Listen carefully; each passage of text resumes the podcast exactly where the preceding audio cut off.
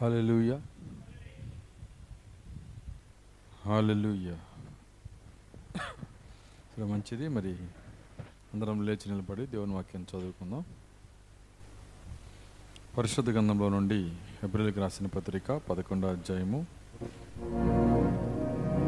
ఒకటో వచ్చి నుంచి మనం చదువుకుందాం. విశ్వాసమున్నది నిరీక్షించబడి వాటి యొక్క నిజస్వరూపములు అదృశ్యమైనవి ఉన్నవనటుకు రుజువునై ఉన్నది. దానిని బట్టి పెద్దలు సాక్ష్యం పొందిరి. ప్రపంచములు దేవుని వాక్యం వల్ల నిర్మాణమైనవనియు అందును బట్టి దృశ్యమైనది కనబడి పదార్థం నుంచే నిర్మించబడలేదనియు విశ్వాసం చేత గ్రహించుకొనుచున్నాము. విశ్వాసం బట్టి హేబేలు కయ్యూని కంటే శ్రేష్టమైన బలి దేవునికి అర్పించను. దేవుడు అతని అర్పణల గురించి సాక్ష్యం ఇచ్చినప్పుడు అతడు ఆ విశ్వాసం బట్టి నీతిమంతుడని సాక్ష్యం పొందాను. అతను మృతి నందియు ఆ విశ్వాసము ద్వారా మాట్లాడుచున్నాడు. విశ్వాసమును బట్టి హానోకు మరణం చూడకున్నట్లు కొనుకోబడెను అతడు కొనుకోబడక మునుపు దేవునికి ఇష్టడే ఉండని సాక్ష్యం పొందాను. కాగా దేవుడు అతన్ని కొనిపోయిన గనక అతడు కనబడలేదు. విశ్వాసము లేకుండా దేవునికి ఇష్టడై ఉండట అసాధ్యము. దేవుని వద్దకు వచ్చేవాడు ఆయన ఉన్నాడనియు తను వెతుకు వారికి ఫలము దయచేవాడనియు నమ్మవలను కదా దేవుడు తన వాక్యం దీవించును గాక ప్రార్థించుకుందాం. స్తోత్రములు స్తోత్రములు స్తోత్రములు స్తోత్రములు ప్రభు కృపగల తండ్రి మీ స్తోత్రాలు చెల్లిస్తున్నాం. తండ్రి యొక్క బుధవారము నీ పాద సన్నిధిలో చేరి ఈ రీతిగా మిమ్మల్ని స్థుతించడానికి ఆరాధించడానికి నీ వాక్యమును సమీపించడానికి మీరు ఇచ్చిన సమయాన్ని బట్టి వందనాలు చెల్లిస్తున్నాం. నేడనే సమయం మాకు ఇచ్చారు ప్రభువ. తండ్రి నీ కృపను అనుగ్రహించండి. ఇంకా నాయన తండ్రి రాలేకపోతున్న బిడ్డలకు సహాయము దయచేయండి. ప్రభు నిజంగా నాయన మీ సన్నిధి ప్రసన్నత మాకు దయచేయండి. నీ పరిశుద్ధాత్మతో వాక్యాన్ని మాకు తెరవండి. వాక్యం చూచే కన్నులు మాకు దయచేయండి. నన్ను సిలువుచాట్ను మరుగు చేయండి ప్రభువ. నేను బలహీన నన్ను బలపరిచి మీరే మాట్లాడి మీ నామానికి మహిమ తెచ్చుకోమని యేసుక్రీస్తు నామలో ప్రార్థించి వేడుకొంచున్నాము తండ్రి. ఆమె కూర్చున్నాము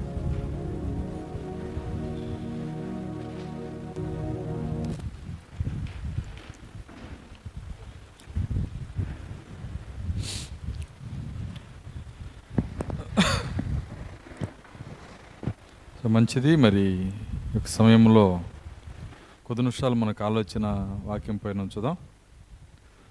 చదవనటువంటి లేఖనంలో నుంచి గడిచినటువంటి బుధవారము కొన్ని కార్యాలు మనం చూసాము మరి దేవుడిచ్చినటువంటి విశ్వాసము మరి మానవ విశ్వాసము రెండు రకాల విశ్వాసములు రెండు రకాల జీవితములు మరి సంఘములో ఉంటాయని ప్రవక్త చెబుతా ఉన్నాడు. మరి అయితే మనము పరీక్ష చేసుకోవాల్సిన కార్యం ఏంటంటే నిజముగా మనకున్న విశ్వాసము దేవుడిచ్చిన విశ్వాసమేనా? మనము దేవుడిచ్చిన విశ్వాసంతో కొనసాగుతున్నామా నిజముగా దేవుడిచ్చినటువంటి విశ్వాసం కనుక మన మన దగ్గర ఉంటే మనము ప్రతి ఒక్క మాట దగ్గర ఆగి మరి మన యొక్క జీవితము ఆ మాట ప్రకారం ఉన్నదా? లేదా అని గడగడ వణుకుచు దాన్ని మన జీవితంలో తీసుకొనొచ్చు మరి ఒకవేళ మనం ఆటంకంలో ఉన్నట్లయితే దేవుని పాదాల దగ్గర ప్రార్థిస్తూ మనం ముందుకు సాగుతాం.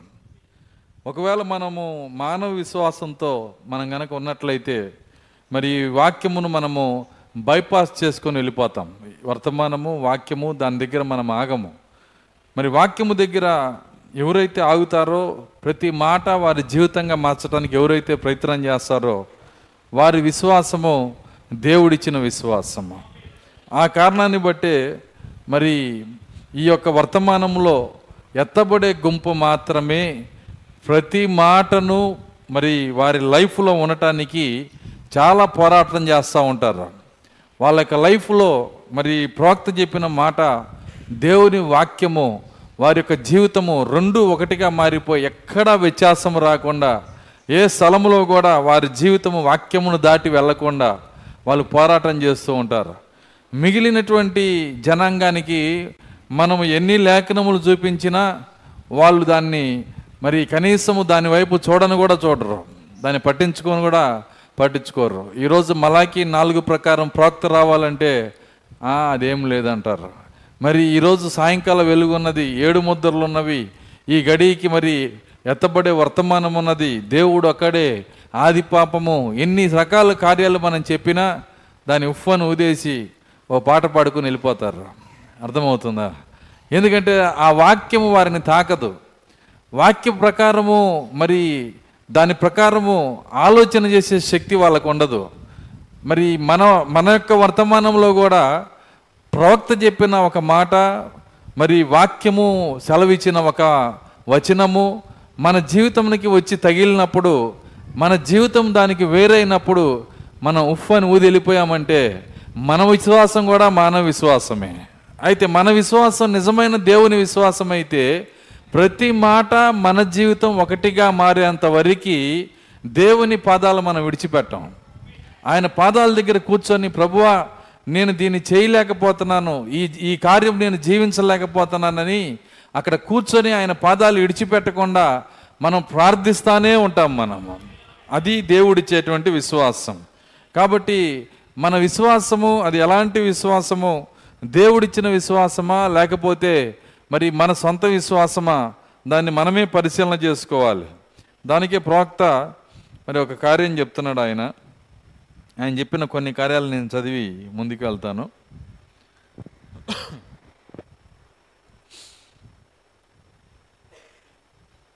ఈ వర్తమానం పేరు దేవదూషణ కర్మగు నామములు. మరి మీరు ఇంటికి వెళ్ళినాక చదువుకోవచ్చు దాన్ని. దేవదోషణ కర్మకు నామములు అనే వర్తమానంలో ప్రవక్త అంటున్నాడు ఏమంటున్నాడంటే కానీ ఆ దేవుని వరములు కలిగి ఉండి ఈ సద్గుణములను కలిగి ఉండని ఎడల ఆ విశ్వాసికి మరి కలిగి ఉండని ఎడల విశ్వాసికి ఆటంకముగా మీరుందరు. ఒక మాట అంటున్నాడు ఆయన. ఏమంటున్నాడంటే మనము దేవుని వరాలన్నీ కలిగి ఉండి దేవుని శక్తిని మనం వాడుకుంటూ మనము ఈ సద్గుణములను ఏ సద్గుణములను ఇక్కడ చెప్పబడినటువంటి పిరమిడ్లో చెప్పబడిన సద్గుణములను మన జీవితంలో లేకపోతే వారి వలన జరిగేది ఏంటంటే ఆయన అంటున్నాడు విశ్వాసికి ఆటంకముగా మీరుందురు. ఒక విశ్వాసికి దేవుని యొద్దకు రాకుండా మనమే ఆటంకం అయిపోతామంట ఎప్పుడంటే వరాలు ఉంటాయి అన్నీ ఉంటాయి. మరి దేవుడిచ్చిన గిఫ్ట్లు ఉంటాయి ఆశీర్వాదాలు ఉంటాయి కానీ సద్గుణము లేకపోతే అంటున్నాడు. ఈ సద్గుణములు సద్గుణము కాదు సద్గుణములు. దేవుడిచ్చినటువంటి సద్గుణములు విశ్వాసము సద్గుణము జ్ఞానము ఆశా నిగ్రహము సహనము దైవభక్తి సహోదర ప్రేమ ప్రేమ. మరి ఈ యొక్క ఏడు ఎనిమిది గుణ లక్షణాల్లో మొదటిది విశ్వాసము. ఈ ఎనిమిది గుణ లక్షణాలు గనక మనలో లేకపోతే మనమే అడ్డుబండగా మారిపోతామంట. మరి మనము అలా మారినట్టు కూడా మనకు తెలియదు. కానీ మనకి వరాలు ఉంటాయి. అయితే దేవుడు మన పక్షాన కదులుతున్నట్టుగా దేవుడు మన జీవితంలో కార్యాలు చేస్తున్నట్లుగా అన్నీ ఉంటాయి. ఎందుకంటే మనకు ఆశీర్వాదం ఉంది మనకి కళలు ఉంటాయి మనకి దర్శనాలు ఉంటాయి మనకి మరి పాటలు పాడే గిఫ్ట్లు ఉంటాయి మరి స్వస్థత వరాలు ఉంటాయి ఎన్నైనా ఉండొచ్చు. కానీ విశ్వాసికి మనమే ఆటంకముగా మారతాము అంటున్నాడు ఆయన. కాబట్టి మరి ఆ వరములను చూసుకొని మన ఆశీర్వాదములు చూసుకొని మనం దేవుని దగ్గరికి వెళ్తే రేపు దేవుడు ఏమంటాడంటే మీరెవరో నాకు తెలియదు అంటాడు ఆయన. మీరెవరో నాకు తెలియదు అంటాడు కాబట్టి అది చాలా భయంకరమైన కార్యం. పాస్టర్ గారు మీరెవరో నాకు తెలియదు అని దోసేసినా ఇంకో చర్చికి పోవచ్చు. వింటున్నారా? కానీ దేవుడు తెలియదని చెబితే అప్పుడు ఎంత ఘోరమైన పరిస్థితి అది. కాబట్టి దేవుడే మీరెవరో నాకు తెలియదు. పొ- మీరు పొండి అని చెప్పేటువంటి ఆ పరిస్థితి ఎందుకు వస్తుందంటే ఈ సద్గుణములను గనక మనం వెంటాడకపోతే మన జీవితం రేపు దేవుడు మీరెవరో నాకు తెలియదు పొండి అని చెబుతాడు ఆయన. కాబట్టి ప్రవక్త ఏమంటున్నాడంటే ఈ యొక్క వర్తమానంలో మరి మీరు అలా గనక సద్గుణములను కలిగి ఉండని ఎడల దేవుని వరములు కలిగి ఉండి సద్గుణములను కలిగి ఉండని ఎడల మీరు విశ్వాసికి ఆటంకముగా మీరు ఉందురు దేవుని ద్వారా అది అంగీకరించబడదు. దేవుని ద్వారా వాళ్ళ వాళ్ళ యొక్క భక్తి అంగీకరించబడదు. ఇది మొదట ఉండవలసి ఉన్నది. ఈ సద్గుణములు మొదట ఉండవలసినది. మిగిలిన కార్యాల తర్వాత. చూడండి మిగిలినటువంటి మీ బ- మన భక్తి మన పరిశుద్ధత అవన్నీ తర్వాత. తను మొట్టమొదట మనకు కావలసిన కార్యం ఏంటంటే అది మొదట ఉండవలసినది అంటున్నాడు ఆయన. సరే మీకు ఇది అర్థమవటానికి చిన్న కార్యాన్ని చెప్తాను. మరి పాపి అయిన నీతిమంతుడు ఉన్నాడు పరిశుద్ధుడైన పాపి ఉన్నాడు. వింటున్నారా? ఏం చెప్పాను నేను? పాపి అయిన నీతిమంతుడు ఉన్నాడు దేవుని దృష్టిలో పరిశుద్ధుడైన పాపి ఉన్నాడు. ఎవరు? సొంకరి పరిసేయుడు చూడండి పరిసేయుడు అన్ని విషయాల్లో పరిశుద్ధుడు. కానీ దేవుని దగ్గర నుంచి వెళ్ళబోయేటప్పటికి వాడు పాపిగానే వెళ్ళిపోయాడు. సొంకరి అన్ని విషయాల్లో పాపి. కానీ దేవుని దగ్గర నుంచి వెళ్ళబోయేటప్పటికి ఎట్లా వెళ్ళాడు? నీతిమంతుడిగా వెళ్ళాడు. పరిశుద్ధుడు కాదు కానీ నీతిమంతుడు. దేవుని దృష్టిలో నీతిమంతుడు. కాబట్టి అందుకే ప్రోక్త ఏమంటున్నాడంటే మొదట ఉండవలసినది మన పరిశుద్ధతో మన గర్వము ఇవన్నీ కాదు. మొదట ఈ గుణ లక్షణాలు మన లోపల ఉండాలి. ఈ గుణ లక్షణాలు మనం వెంటాడాలంటున్నాడు ఆయన. మిగిలింది తర్వాత చూడండి ఈ గుణ లక్షణాలు ఏంటి? విశ్వాసము సద్గుణము జ్ఞానము ఆశా నిగ్రహము సహనము దైవభక్తి సహోదర ప్రేమ దాని తర్వాత తలరాయి ప్రేమ. కాబట్టి అది మొదట ఉండవలసి ఉన్నది. నీవు విశ్వాసము సద్గుణము జ్ఞానము ఆశా నిగ్రహము సహనము సహోదర ప్రేమ చూడండి ఆయన అంటున్నాడు అక్కడ అక్కడ చదువుతుంది నేను చదువుతున్నాను. ప్రవక్త ఏమంటున్నాడంటే బ్రహ్మాం టెబర్నికల్ యొక్క తప్పు ఇదే అంటున్నాడు. ఈరోజు ఆయన చర్చి తప్పు కూడా అదేనంట.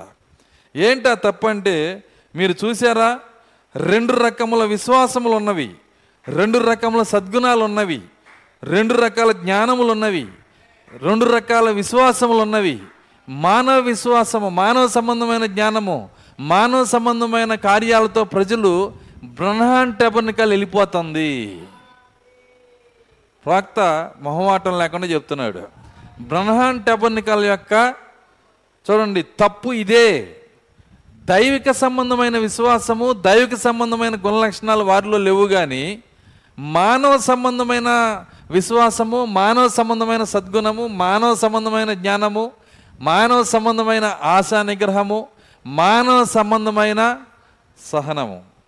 దీనికి ప్రోక్త ఏమన్నాడంటే మానవ సంబంధమైన సహనం ఉంటే ఎలా ఉంటుందంటే ఆయన ఒక కార్యాన్ని చెబుతున్నాడు. ఆ సహనము ఏమైందంటే మీ సహనానికి మానవ సంబంధమైన సహనం కనుక మీరు కొనసాగితే దానికి రంధ్రాలు పడతాయి అంట నీ చెంప మీద ఎవరైనా కొట్టినప్పుడు నువ్వేమి చేయదువు? మరొక దాన్ని తిప్పుదవా? కానీ నీవు వాడు దొంగ వేషధారి అని తిట్టుదు. కాబట్టి నీకు ఎక్కడో రంధ్రం ఉన్నది. దాన్ని మనం విడిచిపెట్టుట మంచిది అంటున్నాడు ఏంటి ఆ రంధ్రం అంటే? మానవ సంబంధమైన విశ్వాసము. రెండు రకాల విశ్వాసాలు రెండు రకాల సహనాలు రెండు రకాల దైవభక్తులు. అయితే ఈ మానవ సంబంధమైన గుణ లక్షణాలతో మనము అవి వాటిని కనుక కలిగి వెళ్ళిపోతే రేపు దేవుడు మనల్ని అంగీకరించడు అంటున్నాడు ఆయన. మీరు చదవండి ఇంటికి వెళ్ళి చదవండి. పేరేమో ద మరి దేవదోషణకరమైన నామములు కానీ చెప్తుందంతా సంఘం గురించి చెబుతున్నాడు ఆయన. సంఘంలో ఎలా ఉండాలి? సంఘం యొక్క స్థితి ఏమిటి? ఈ కార్యములన్నీ చెబుతున్నాడు. ఆయన ఏమంటున్నాడంటే అసలు బ్రహ్మాం టబనికల్ యొక్క తప్పు ఇదే అంటున్నాడు. మరి బ్రహ్మాం టబనికల్ తప్పు అదే అయితే ఈ వర్తమాన సంఘాల్లో ఏ సంఘం యొక్క తప్పు కూడా అదే అవుతుంది. ప్రతి సంఘము కూడా అలాగే ఉంటుంది. నిజమది. కాబట్టి ఈ యొక్క స్థితి నుంచి సంఘము జయించుకొని ముందుకు రావాలి. మనం ఏదో ఉన్నదిలే మనం ఏదో కలిగి ఉన్నాములే అని మానవ సంబంధమైన గుణ లక్షణాలతో మనం ముందుకెళ్ళిపోతే అవి కాల పరీక్షకి తట్టుకోలేవు. దేవుడు నిన్ను పరీక్షించినప్పుడు నువ్వు ఓడిపోతావు. నిన్ను దేవుడు అంగీకరించడు. కాబట్టి అలాంటి నీ పుట్టుకతో వచ్చిన గుణ లక్షణాలు నువ్వు ఇక్కడ మెయింటైన్ చేస్తూ వెళ్ళకూడదు కానీ ఆయన ఏమంటున్నాడంటే పరిశుద్ధాత్మ నీ జీవితంలోనికి వచ్చి నిజమైనటువంటి దైవికమైన ఈ పరిశుద్ధ కార్యాలు దేవుడు నీకు ఇవ్వాలి. నిజమైన దైవికమైనటువంటి ఎనిమిది గుణ లక్షణాలు దేవుడు నీకు ఇవ్వాలి. అది పరిశుద్ధాత్మ మాత్రమే ఇవ్వగలడు. పరిశుద్ధాత్మ అది ఇవ్వాలంటే నువ్వు ఎంత ప్రార్థన చేయాలో?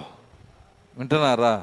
నువ్వు ప్రార్థన చేసి చేసి చేసి మొదట నీలో పొరపాటు ఉందని నువ్వే గుర్తుపట్టాలి. అప్పుడు సగం విజయం వస్తుంది. ఏమొస్తుందండి? సగం విజయం వస్తుంది. పూర్తిగా రాదు. సగం విజయం వస్తుంది. అసలు మనలో తప్పు ఉందని మనం గుర్తించకపోతే మనం ఎప్పటికీ సరి చేయబడము మన సగం విజయం ఎప్పుడు వస్తుందంటే మనలో పొరపాటు ఉందని మొట్టమొదట మనం గుర్తించాలి. అది గుర్తించాలంటే ముందు నిజమైనటువంటి నిర్ణయం మన లోపల కలిగి ఉండాలి. నేను మోసపోకూడదు. నేను ఎత్తబాటులో వెళ్ళాలి. ఏది ఎవ ఏదేమైనా సరే ఎవరు ఏదైనా సరే ఎవరు వచ్చినా ఎవరు రాకపోయినా నేను మాత్రం ఎత్తబాటులో వెళ్ళాలి అని తపన ఎవరికైతే సంపూర్ణంగా ఉంటుందో వాళ్ళే ఈ యొక్క తప్పును కనుగొనగలుగుతారు? దేవుని స్తోత్రం. అలెలుయ్య నిజమది. సో ఎందుకంటే ఒక నిజంగా ఎత్తబడే విశ్వాసి ఎవరు వచ్చినా ఎవరు రాకపోయినా వెళ్ళిపోతాడు. అక్కడున్న హానోకు ఎత్తబాట్లు వెళ్ళేటప్పుడు నా భార్యను కూడా తీసుకురా ప్రభు అని అడగలేదు. అడిగాడా? కనీసము ఏలియా ఇక్కడ దాకా వచ్చాడే ఆ రథం దాకా ఎక్కించుకుందామని అన్నాడా? అర్థమవుతుందా? మీరు కనుక చూసినట్లయితే ఎవ్వరు కూడా మరి పక్కన ఉన్న వాళ్ళని కూడా తీసుకొని వెళ్ళలేరు. వాళ్ళు వచ్చినా రాకపోయినా ఈ వ్యక్తి వెళ్ళిపోతాడు. ఆ రాత్రి ఇద్దరు మంచం మీద ఉందరు. మీకు తెలుసా? ఒక మంచమే పనుకునేది ఎవరు? భార్య భర్తలు. కానీ ఒకళ్ళు వెళ్ళిపోతారంటున్నాడు ఆయన. ఒకళ్ళు వెళ్ళిపోతారు. రెండవ వ్యక్తిని తీసుకొని వెళ్ళందే నేను వెళ్ళనని చెప్పేది లేదు అక్కడ. ఎంత తపనతో దేవుని మీద ఎంత ప్రేమతో ఉన్నారంటే వాళ్ళు ఎట్లయినా సరే నేను ఎత్తబడాలి దాని కొరకు ప్రాణమైన ఇస్తాను నేను. దాని కొరకు ఎంత త్యాగమైనా చేస్తాను. నా ఆత్మని నలుపుకుంటాను. నా ప్రాణమును నేను బాధ పెట్టుకుంటాను. నన్ను నేను వంచుకుంటానని ఎవరైతే సిద్ధపడతారో వాళ్ళే ఎత్తబాట్లు వెళ్ళగలుగుతారు దేవుని స్తోత్రం. అలెలుయ్యా కాబట్టి ఎత్తబాటు అంటే అది సామాన్యమైన కార్యం కాదండి. నిజంగా గ్రహింపు లేని జీవితంతో ఎత్తబాటులో పోనే పోలేమో. దేవుని దగ్గర మనం అడగాలి గ్రహించే శక్తి నాకు ఇవ్వండి ప్రభువా. మొట్టమొదట గ్రహింపు నీతోనే మొదలవ్వాలి. గ్రహించే శక్తి అంటే అర్థమైందంటే చుట్టూ ఉన్న వాళ్ళని గ్రహించి ఉపయోగం లేదు. అందరినీ గ్రహించి నువ్వు గ్రహించుకోకపోతే ఇప్పుడు మనం బట్టలు వేసుకోలేదు అందరినీ నువ్వు బట్టలు నువ్వు అందరు నువ్వు వేసుకున్నావు లేదని చెక్ చేసుకుంటూ కూర్చున్నావు అనుకో. ఒక వ్యక్తి దిగంబుడుగా ఉండి అందరూ బట్టలు వేసుకున్నారా లేదా అని చెక్ చేస్తా కూర్చుంటే ఏం ఉపయోగం అండి? ముందేం చేయాలి? వాడేసుకోవాలి. అదేవిధంగా మనం కూడా అంతే. నీ యొక్క నీ యొక్క గ్రహింపు అనేది నీతోనే మొదలవ్వాలి. దేవునితో నీ జీవితం ఎలాగుంది? వర్తమానంతో నీ లైఫ్ ఎలాగుంది? వాక్యంతో నీ జీవితం ఎలాగుంది? ఏ వాక్యమైనా ఏ వర్తమానమైనా మన జీవితం పైన నేరారోపణ చేస్తుందా? మనల్ని మనమే పరిశీలన చేసుకోవాలి. గ్రహింపు మనతోనే మొదలవ్వాలి. గ్రహింపే విశ్వాసము. గ్రహింపే విశ్వాసం. మనం చదివిన మూలవాక్యంలో అదే ఉంది. విశ్వాసము చేత గ్రహించుకొనుచున్నాము. నిజమైన విశ్వాసం నీకు వస్తే గ్రహింపు దేవుడు నీకు ఇచ్చేసినట్టే. దైవిక విశ్వాసం మనకు వస్తే గ్రహింపు మనకు వచ్చేస్తుంది. కాబట్టి ఆ నిజమైన విశ్వాసం ఎప్పుడైతే ఏషియాను తాకిందో వింటున్నారా? ఏషియా ఒకప్పుడు ఆ నిజ విశ్వాసము లేక రాజుగారి భజన చేస్తే కూర్చున్నాడంట. మీరు చదవండి వేరొకని ప్రభావము అనే వర్తమానం చదవండి. ప్రవక్త దాంట్లో చెప్తాడు. వేరొక రాజు ప్రభావంలో ఉండి తనను తాను గ్రహించుకునే శక్తి కూడా లేక నేను బాగానే ఉన్నాననుకొని ఆ రాజకీయాల్లో రాజులు రాజు గురించి రాజు యొక్క మరి అభిమానంతో కొట్టుకొని పోతా ఉన్నాడు. ఒకరోజు నిజ విశ్వాసం ఏషియాకు వచ్చినప్పుడు ఆయన ఓ ప్రభువా మొదట నేను అపవిత్రమైన నోరు కలిగిన వాడని అన్నాడు. ఏం గ్రహించాడంట ఆయన? అందరి గురించి గ్రహించడం కాదు చెప్తుంది ఆయన. ఈ సంగతి ఆయన జీవిత కాలంలో ఎన్నో సంవత్సరాలు దేవునితో నడిచినా గ్రహించలేకపోయాడు. కానీ నిజ విశ్వాసం ఆయన దగ్గరికి వచ్చినప్పుడు అప్పుడు ఆయన గ్రహించి మాట్లాడుతున్నాడు. చదవండి విషయాలు ఆ మాట. యెషయా గ్రంథము ఆరో అధ్యాయము ఒకటి నుంచి చదువుదాంలే.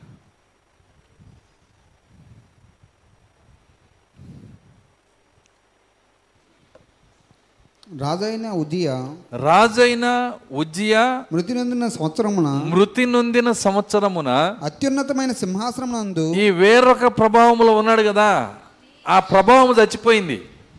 ఉజ్జియా చచ్చిపోయాడు.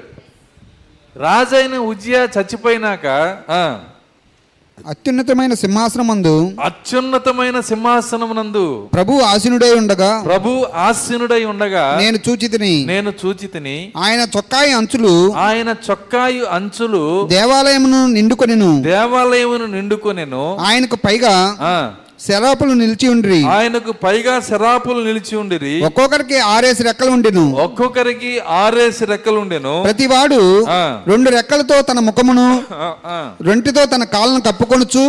రెంటితో ఎగురుచుండెను. తన జీవిత కాలంలో అలాంటి దర్శనం చూడలేదు ఆయన. కానీ ఎప్పుడైతే వేరొకని ప్రభావం వెళ్ళిపోయిందో నిజమైన దేవుని యొక్క విశ్వాసము యష్యాకు వచ్చిందో యష్యా ఆ విశ్వాసాన్ని పొందుకున్నప్పుడు విశ్వాసం అనగా ఏంటో కాదు ఏషియా యొక్క థియోఫనీ ఆయనకి దగ్గరగా వచ్చినప్పుడు. దేవుని స్తోత్రం అలెలుయ్య ఆ థియోఫనీ సమీపంగా వచ్చినప్పుడు దేవుని సన్నిధిని చూడటం మొదలుపెట్టాడు. నిజ విశ్వాసము పనిచేయటం మొదలుపెట్టింది. ఎప్పుడైతే నిజ విశ్వాసం వచ్చిందో ఇప్పుడు చదవండి. వారు సైన్యములకు అధిపతి యొక్క యెహోవా. సైన్యములకు అధిపతి యెహోవా. పరిశుద్ధుడు పరిశుద్ధుడు పరిశుద్ధుడు పరిశుద్ధుడు. పరిశుద్ధుడు సర్వలోకం ఆయన మహిమతో నిండి ఉన్నది. లోకము ఆయన మహిమతో నిండి ఉన్నది. అని గొప్ప స్వరముతో అని గొప్ప స్వరముతో గాన ప్రతిగానములు చేయుచుండ్రి. గాన ప్రతిగానములు చేయుచుండిరి. వారి కంఠస్వరము వలన గడప కమ్ముల పునాదులు. కదులుచు. మందిరము దోమం చేత నిండగా మందిరము ధూమము చేత నిండగా నేను అయ్యో నేను ఏమైపోయింది? చూడండి తన మీద తాను జాలిపడటం మొదలుపెట్టాడు. తన స్థితి తాను చూడటం మొదలుపెట్టాడు. ఎప్పుడు? నిజ విశ్వాసము ఏషియా ప్రవక్త దగ్గరకు వచ్చినప్పుడు. ఈరోజు తొంభై తొమ్మిది శాతం వర్తమాన విశ్వాసాలకి ఇంకా నిజ విశ్వాసం దగ్గరికి రాలా? వింటున్నారా? చూడండి ఎప్పుడైతే ఆ నిజ విశ్వాసం దగ్గరకు వచ్చిందో గ్రహింపులోకి వచ్చాడు. ఇందాక మనం చదివే మూలపాఠం మర్చిపోకూడదు. విశ్వాసము చేత గ్రహించుకొనుచున్నాము. నిజ విశ్వాసం వస్తే నీకు గ్రహింపునిస్తాడు. ఏ గ్రహింపునిస్తాడు? అసలు నువ్వేమై ఉన్నావో గ్రహింపునిస్తాడు. నీ స్థితి ఏంటో గ్రహింపునిస్తాడు. నువ్వు ఎత్తపడతావో లేదో గ్రహింపునిస్తాడు. నీ జీవితం ఎత్తపాటికి సరిపోయిందో లేదో గ్రహింపునిస్తాడు. ఎప్పుడంటే నిజ విశ్వాసము నీ దగ్గరకు వచ్చినప్పుడు. దేవుని స్తోత్రం అలెలుయ్య అయ్యో నేను అపవిత్రమైన పదవుల కలవాను నేను అపవిత్రమైన పెదవులు కలవాడను. కలవాడను. మొట్టమొదటి మాట. నా పెదవులు సరైనవి చిన్నప్పటి నుంచి ప్రార్థిస్తున్న ఆయన పెదవులు సరైనవి కాదంట. ప్రవక్త యొక్క పెదవులు సరైనవి కాదంట. నేను అపవిత్రమైన పెదవులు కలవాడను. తన లోపమును తన జీవితం గురించి మొదటి అయ్యో బయటకు వచ్చింది. ఎప్పుడంటే నిజ విశ్వాసం వచ్చినప్పుడు. దేవుని స్తోత్రం అలెలుయ్య కాబట్టి మన జీవితంలో కూడా మన పొరపాట్లు మనం గ్రహించుకునే శక్తి మనం కలిగి ఉంటే దానికి మించిన కృప ఇంకొకటి లేనే లేదు. అది నిజంగా దేవుడిచ్చేటువంటి విశ్వాసమై ఉన్నది. అందుకే ప్రవక్త ఆయన కన్నులు ఆయన చర్చి మీద పడి ఆయన ఏమంటున్నాడంటే బ్రహ్మాండ బనుకల యొక్క తప్పు ఇదే. మీరు చూచారా? ఏంటి ఆ తప్పు అంటే రెండు రకాల విశ్వాసాల్లో మానవ విశ్వాసంతో బ్రహ్మాండ టెపనికలు వెళ్ళిపోతూ ఉంది. మానవ విశ్వాసానికి ఉన్న లక్షణం ఏంటంటే ఏషియా రాజుతో పాటు రాజు చనిపోయేదాకా ఎలాంటి భక్తి చేశాడో మన జీవితం కూడా అదే భక్తిలో ఉంటుంది. అది మానవ విశ్వాసం. చూడండి ఆ గ్రహింపు లేదు ఏషియాకి తాను అపవిత్రమైన పెదవులు కలివాడినని తెలియదు. తన యొక్క నోరు సరైంది కాదని తెలియదు. తాను అయ్యో అని తన గురించి తాను గ్రహించే శక్తి ఆయనకి లేదు. కానీ ఆ యొక్క రాజుతో నాకు సహవాసం ఉంది. మరి శారీరక సంబంధమైన గుణ లక్షణాలతో శారీరక కార్యాలు చూస్తూ తన పలు పలుకుబడిని తన యొక్క చుట్టరికాన్ని తన లోక సంబంధమైన కార్యాలని వీటిని చూసుకుంటూ ఏషియా వెళ్ళిపోయాడు. కానీ ఎప్పుడైతే దైవిక సంబంధమైన విశ్వాసం వచ్చిందో అక్కడ పరిస్థితి మారిపోయింది. ఈరోజు బ్రహ్మాండ టపర్ణకలకి ఏది తప్పుగా ఉందో వింటున్నారా? ప్రతి పాస్టర్ చెప్పాల్సింది ఏంటంటే నా నా చర్చికి కూడా అదే తప్పుగా ఉంది. దేవుని స్తోత్రం అలెలుయ్య ఖచ్చితంగా ఉంటుంది. ఎందుకంటే మరి తల్లిదండ్రుల ద్వారా సిద్ధపడిన పిల్లలు మరి తిరిగి జన్మించకుండానే సంఘంలో కొనసాగే వాళ్ళు పరిశుద్ధాత్మ లేని వాళ్ళు రకరకాల పరిస్థితుల్లో ఉన్నవాళ్ళు గ్రహింపు లేని వాళ్ళు వాళ్ళు ఎక్కడున్నారో తెలియదు ఏం చేస్తున్నారో తెలియదు సమయం ఏంటో తెలియదు ఎంత సమయం ఎత్తబడుకుందో తెలియదు. ఈ లోపల ఎలా సిద్ధపడాలో తెలియదు. ఈ గ్రహింపు అంతా ఏమీ ఉండదు. ఇక అంతా వాళ్ళ యొక్క మైండ్కి ఏది వస్తే ఆ రకం కొట్టుకొని పోతారు. మరి ప్రతి ఒక్క సంఘము అలాగే ఉంది ఈరోజు. ప్రతి ఒక్క సంఘ పరిస్థితి అలాగే ఉంది. ప్రవక్త అదే అంటున్నాడు బ్రహ్మాండ టబనికల యొక్క తప్పు ఇదే. మీరు చూసారా రెండు రకముల విశ్వాసములు ఉన్నవి రెండు రకముల సద్గుణములు ఉన్నవి ఒక రోజున మీతో చెప్పాను రెండు రకముల జ్ఞానములు ఉన్నవి రెండు రకముల ఆశా నిగ్రహములు ఉన్నవి ఆశా నిగ్రహము కాదని దేవుడు అది నిజమైన ఆశా నిగ్రహం కాదని దేవుడు సెలవిచ్చుచున్నాడు. ఆయన అంటున్నాడు భక్తిహీనపు వశములో లేని కోపము నీకున్నది అట్టివి గందరగోళము కలిగించును. మీరు ఇంటికి వెళ్ళి చదవండి ఇవన్నీ కూడా. యాభై రెండో పేర నేను చదువుతుంది. ఆయన ఏమంటున్నాడంటే ఈ యొక్క బ్రహ్మాండ టెబర్నికి ఉన్న సమస్య ఏంటంటే భక్తిహీనపు. ఏం కోపం అంటది? భక్తిహీనపు. భక్తిహీనపు వశములో లేని కోపము నీకున్నది. అట్టివి గందరగోళము కలిగించును. సంఘాల్లో గందరగోళం ఎందుకు వస్తాయంటే వశములో లేని కోపము. వశములో ఉన్న కోపం ఒకటి ఉంటుంది. వశములో లేని కోపం ఒకటి ఉంటుంది. వశములో ఉన్న కోపం ఏంటంటే వాక్యము దాటది పోదు. వింటున్నారా? వాక్యము గద్దించగానే అయ్యో వా దేవుడు గుర్తుకు రాగానే వెంటనే కంట్రోల్ అయిపోయింది వశములో లేని కోపం ఎలా ఉంటుందంటే చూడండి అది అది మనిషి పాదాల దగ్గర నుంచి తల దాకా ఊగిపోయేటట్టు చేస్తుంది. వాక్యము నుంచి అది బైపాస్ చేస్తుంది. వాక్యం ఏదైనా సరే ఏది ఏమైనా సరే తర్వాత చూసుకుందాం. నా కోపమును ఇప్పుడు నేను తీర్చుకోవాలి. అర్థమవుతుందా? దీని ప్రాక్త అంటున్నాడు ఇటువంటి జీవితంలో కలిగిన వారి వల్ల ఏమొస్తాయంటే గందరగోళములు వస్తాయి అన్నాడు ఆయన. అటువంటివి గందరగోళములు కలిగించును. సహనము మరియు మొదలగినవి మరి దానిని పరిహాసం చేయుదురు.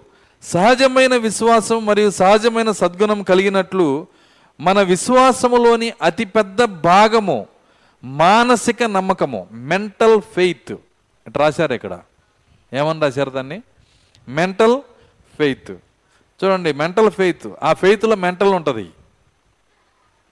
చూడండి ఇంకో ఇంకో రకంగా చెబుతున్నాను నేను. ఆ ఫే ఆ ఫెయిత్లో ఏముంటుందండి? చూడండి మెంటల్ ఫెయిత్ వాక్యము వినుట ద్వారా దేవుని నీవు మనస్సులో గుర్తించదవు. ఓ సోదరుడా వింటున్నారా? వాక్యం వినటం వల్ల మనసులో దేవుని గుర్తిస్తావు. దాన్ని ఏమంటారంటే మెంటల్ ఫెయిత్ అంట మంచి జీవితం ఉంటుంది మంచి స్వభావం ఉంటుంది చాలా మంచి వాళ్ళు విశ్వాసి కంటే మంచివాళ్ళు. కానీ ఈ మంచి వాక్యానికి లోబడలేదు. ఎంతమందికి అర్థమవుతుంది నేను చెప్తుంది? దేవునికి మంచి వాళ్ళు కాదు కావాల్సింది వాక్యానికి లోబడే వాళ్ళు కావాలి ఆయనకి. దేవుడు ఏం కోరుకుంటున్నాడో ఈరోజు మనం స్పష్టంగా తెలిసి ఉండాలి. ఆయన ఏం కోరుతున్నాడంటే నేను చాలా మంచోడిని కదా నేను చాలా మంచిదాన్ని కదా తీసి దిబ్బలో కొడతాడు ఆయన అవన్నీ అవసరం లేదు ఆయనకి. వాక్యము దగ్గర ఆగి ప్రాణం పెట్టేవాళ్ళు ఆయనకి కావాలి. అవసరమైతే తమను తామే ఆ వాక్యం దగ్గర వాక్యం దగ్గర నలుపుకునే వాళ్ళు కావాలి. ఎంత త్యాగమైనా ఎంత కష్టమైనా వాక్యమును దాటనోళ్ళు కావాలి. వాక్యానికి లోబడే వాళ్ళు కావాలి.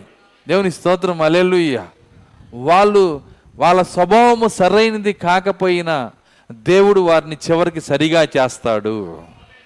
వాళ్ళు మంచి వాళ్ళగా ఉండకపోయినా. చూడండి తన యాకోబు సరిగా లేడు. అన్న దగ్గర నుంచి ఆశీర్వాదం కాజేశాడు.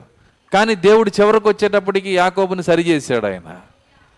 ఒక మంచి వ్యక్తిని దేవుడు ఎన్నుకోవాలా? కానీ అక్కడ ఉన్నటువంటి ఆ- ఆ యొక్క యాకోబు యొక్క అన్న ఏసావు వింటున్నారా?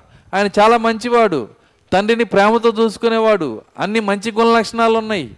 కానీ దేవుడు అతన్ని ఎన్నుకోలేదు. దేవుడు మంచి గుణములను చూడట్లేదు. మంచి లక్షణాలతో మంచి లక్షణాలతో మానసిక విశ్వాసంతో సంఘములో చేరి క్రైస్తవుల కన్నా దేవుని పిల్లల కన్నా ఇంకా గొప్ప జీవితంలో నేనున్నానని మురిసిపోవచ్చు. కానీ మన జీవితాలు ఎప్పుడు బయటకు వస్తాయి అంటే వాక్యమునకు లోబడుటలో. వర్తమానమునకు లోబడుటలో. వర్తమానం ఇలాగున్నది అని చెప్పినప్పుడు అక్కడ మనం ఆగిపోయి మన జీవితాన్ని పోసేవారిగా మనం ఉంటే అది నిజ విశ్వాసమై ఉన్నది. దేవుని స్తోత్రం అలెలుయ్య కాబట్టి మన విశ్వాసం నిజమైందో కాదో చెప్పబడుతున్నప్పుడన్నా మనం పరిశీలన చేసుకోవాలి. దేవుని పాదాల దగ్గర బాధ భయముతో వెళ్ళి ఆయన పాదాలు పట్టుకొని ప్రభువా నేను నిజ విశ్వాసన కాదా? అని దేవుని దగ్గర అడగాలి.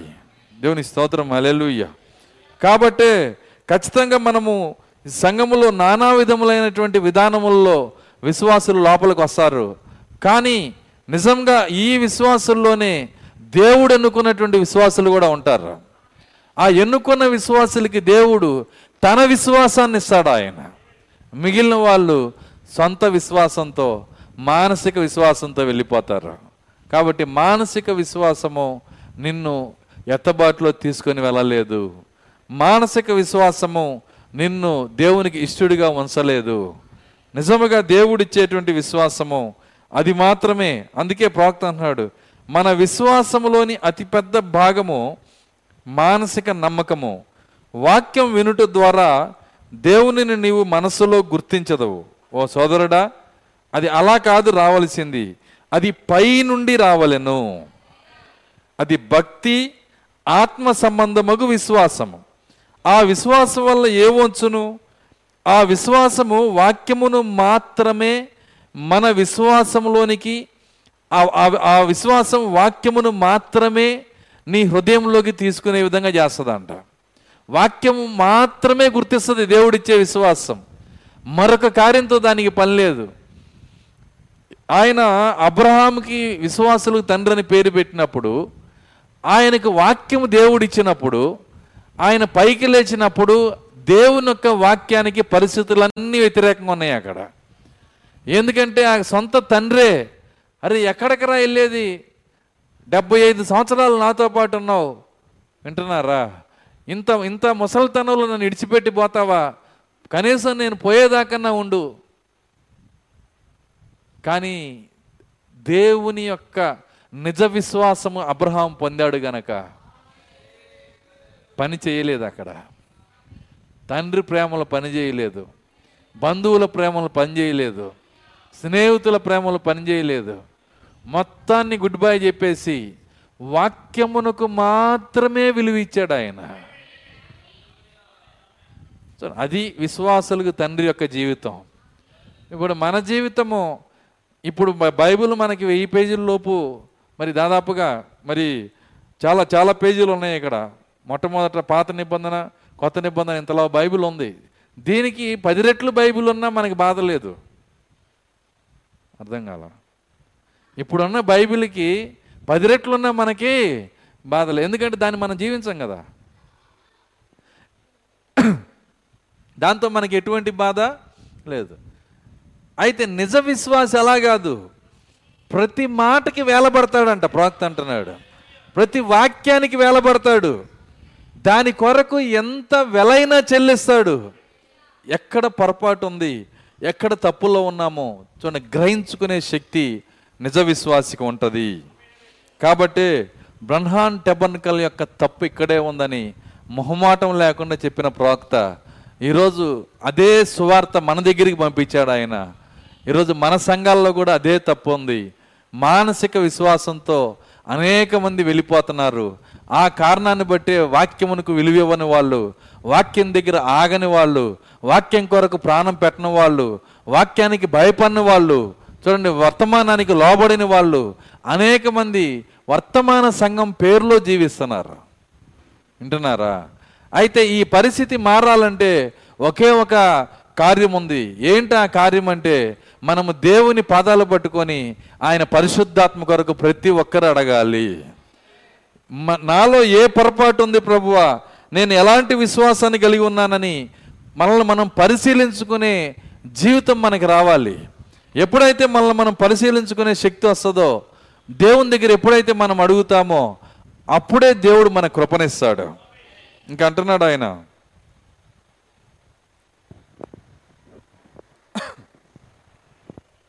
మన విశ్వాసంలోనికి ఆ విశ్వాసం పోయబడినప్పుడు మన మానసిక విశ్వాసము ఆత్మ సంబంధమైన ప్రత్యక్షతను పొందును.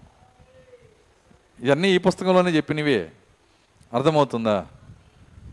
దీనికి అసలు విశ్వాసం అని పేరు పెట్టాల్సింది ఆయన ఇంకో పేరు పెట్టాడు. ఆయన ఏమంటున్నాడంటే మన విశ్వాసంలోనికి ఆ విశ్వాసం పైబడినప్పుడు సరే కొంతకాలం నువ్వు వస్తున్నావు దేవుని దగ్గరికి రావటానికి ఆదివారం వస్తే చర్చికి రావటానికి బుధవారం వస్తే చర్చికి రావటానికి కనీసం దేవుని సన్నిధిలో కుర్చీలో కూర్చొని వినటానికి నీ మానసిక విశ్వాసం నీకు సహాయం చేసింది. కానీ అక్కడితో ఆగిపోమాక దేవుడు కోరేది ఏంటంటే అక్కడితో ఆగిపోమాక నీ మన మానసిక విశ్వాసంలో దేవుడిచ్చే విశ్వాసం పోయబడినప్పుడు మన మానసిక విశ్వాసము ఆత్మ సంబంధమైన ప్రత్యక్షతను పొందును. ఈ పునాది మీద నేను నా సంఘమును కట్టుదును. చూచారా? సంఘములో చేరుట వలన కాదు మానసిక అనుభూతి వలన కాదు కానీ ఈ ప్రత్యక్షత మీద నేను కట్టుదును. ఈ ప్రత్యక్షత మీద నేను కట్టుదును. దేవుడు ఒక ఒక విధంగా చూస్తే ఎలా ఉందంటే మరి దేవుడు ఈ వర్తమాన సంఘాన్ని పిండితే మొత్తం ఈ తేనె తుట్టి అంతా పిండితే ఒక బొట్టు తేనెచ్చేట్టు ఉంది అర్థమవుతుందా? ఒక బొట్టే దీంట్లోంచి కారుతుంది. సో ఎందుకంటే అంత అంత డ్రై అయిపోయి ఉంది మన యొక్క వర్తమాన సంఘాలు. ఈ చివరి దినాల్లో అంత ఘోరమైన పరిస్థితుల్లో ఉన్నాయి. ఎందుకంటే చేరటం ఉంది కానీ పైనుంచి జన్మించటం లేదు. ఏదో రకం ఏదో రూపంలో చేరటం ఉంది. ఇంకో మాటలో చెప్పాలంటే మరి ఒక విధంగా చెప్పాలంటే మన సంఘాలు మన పిల్లలతో మనం నింపుతున్నాం. అర్థమవుతుందా? మన సంఘాలు మనం ఏం చేస్తున్నామండి? మన పిల్లలతో. సరే మన పిల్లలు ఏం చేస్తారు? మీరు వస్తున్నారు కాబట్టి వాళ్ళు వస్తున్నారు. మీరు మానేస్తే వాళ్ళు మానేస్తారు. అర్థమవుతుందా? అంటే అర్థమైందంటే మరి పిల్లలు వాళ్ళు తిరిగి జన్మించడం వలన విశ్వాసులు అవ్వలేదు కానీ వాళ్ళు చక్కగా చర్చికి వస్తున్నప్పుడు మనం మురిసిపోతుంటాం. ఓ వీళ్ళు మంచి విశ్వాసులు. కానీ వాళ్ళు నిజంగా తిరిగి జన్మించారా? వాళ్ళలో పరిశుద్ధాత్మ ఉందా? అనే ఆలోచన మనకి రాదు. ఎందుకు రాదంటే మనకే లేదు.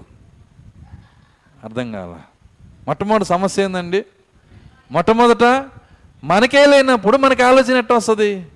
కాబట్టి సంఘాలు బ్రహ్మాన్ టెబర్నికల్ యొక్క తప్పు అక్కడే ఉన్నది. బ్రహ్మాన్ టెబర్నికల్ యొక్క తప్పు అక్కడే ఉంది. ఈరోజు ఆయన యొక్క సంఘము పరిస్థితి ఆయన మొహమాటం లేకుండా చెప్తున్నాడు. నేను చెప్పేది మన సంఘం గురించి కాదు ప్రతి సంఘము అంతే. కానీ ఎత్తబడే ఒక విశ్వాసి కొరకే ఈ వర్తమానం ఉన్నది ఆ విశ్వాసి కోసమే ఈ ఒక ఈ యొక్క వర్తమానం మాట్లాడుతుంది. ఈరోజు ఆ విశ్వాసే ఈ స్థానంలోకి రావాలి. నిజ విశ్వాసాన్ని పొందుకోవాలి. తన గురించి తాను గ్రహింపులోకి రావాలి. ఆ పక్కన మంచం మీద పనుకున్నోడు వచ్చితే ఏంది రాకపోతే ఏంది? అర్థమవుతుందా? చేసాము ప్రార్థన చేసాము రావాలని ఆశ ఉంది. రాకపోయినా ప్రభువా నాకు నీవే ప్రాముఖ్యమైన వాడివి. నీ కోసం నేను ఏదైనా చేస్తాను. నా శరీరం నలగొట్టుకుంటాను. నా ఆత్మ నీ దగ్గర ఉంచుతాను. నా నా యొక్క అనుభవాలు నా యొక్క నిరాశలు ఏది జరిగినా సరే ఎంత నా- యొక్క మనసు ఎంత బాధపడినా ఎంత త్యాగం చేయవలసి వచ్చినా వింటున్నారా? నీ వాక్యం దగ్గర నేను ఉంచుతాను. అలాంటి వాళ్ళే ఎత్తబాట్లో వెళ్ళేది. దేవుని స్తోత్రం. అలెలుయ్య కాబట్టి ఈ ఈ యొక్క పిలుపు ఎత్తబాటు యొక్క పిలుపు వ్యక్తిగతమైనది. మరి ముఖ్యంగా సంఘానికి సంఘములో మన బిడ్డలు అంటే పుట్టటం ద్వారా వచ్చిన వాళ్ళు ఏం చేయాలంటే వాళ్ళ కోసం మనం అధికంగా ప్రార్థన చేయాలి. ప్రభువా వాళ్ళకి నిజ పరిశుద్ధాత్మనివ్వండి వారికి నిజమైన జీవితము దయచేయండి. వారి పట్ల కృప చూపించండి. అధికముగా ప్రార్థన చేయాలి. మొదట నీ గురించి నువ్వు ప్రార్థన చేసుకోవాలి. తర్వాత వాళ్ళ కోసం ప్రార్థన చేయాలి. మనమే తిరిగి జన్మించకుండా వాళ్ళ కోసం ప్రార్థన చేస్తే ఉపయోగం ఏముంది? అది పాస్టర్ గారు చెప్పారండి అందుకే చేస్తున్నాం. దానికో అట్లా కాదు చేయాల్సింది. మొదట నీవు. మొదట ఏం చేయాలండి? నేను. నేను ఎలా ఉన్నాను? నీవు గనక నేను కరెక్ట్గా ప్రవక్త అంటున్నాడు నీవు రక్షించబడింది నిజమే అయితే నీవు రక్షించబడిన అదే విశ్వాసాన్ని నీ పిల్లల మీద ప్రయోగం చేయి. వాళ్ళ కొరకు పెట్టు. అప్పుడు వాళ్ళు ఎలా రక్షించబడరో నేను చూస్తానంటున్నాడు ఆయన. మొదట ఏం చేయాలంట? నీవు రక్షించబడింది నిజమే అయితే. అంటే నీవు రక్షించబడకుండా పిల్లల కోసం ప్రార్థన చేయమని అంటలేదు ఆయన. ప్రాక్త అన్న మాట చాలా జాగ్రత్తగా గమనించాలి. నీవు రక్షించబడింది నిజమైతే. నీవు రక్షించబడు మొట్టమొదట. నీ నిజ విశ్వాసాన్ని బయటికిది నీ నిజమైన వాక్యంతో నడకను బయటికిది వర్తమానంతో నడకను బయటికిది అప్పుడు నీ విశ్వాసాన్ని బిడ్డల కోసం పెట్టు. అప్పుడు వాళ్ళు ఎందుకు రారో నువ్వే చూడు. ఖచ్చితముగా విశ్వాసము పనిచేస్తుంది నువ్వు పెట్టిన విశ్వాసము పనిచేస్తుంది అది దైవిక విశ్వాసం అయితే దేవుని స్తోత్రం. అలెలుయ్య ఇంక అంటున్నాడు.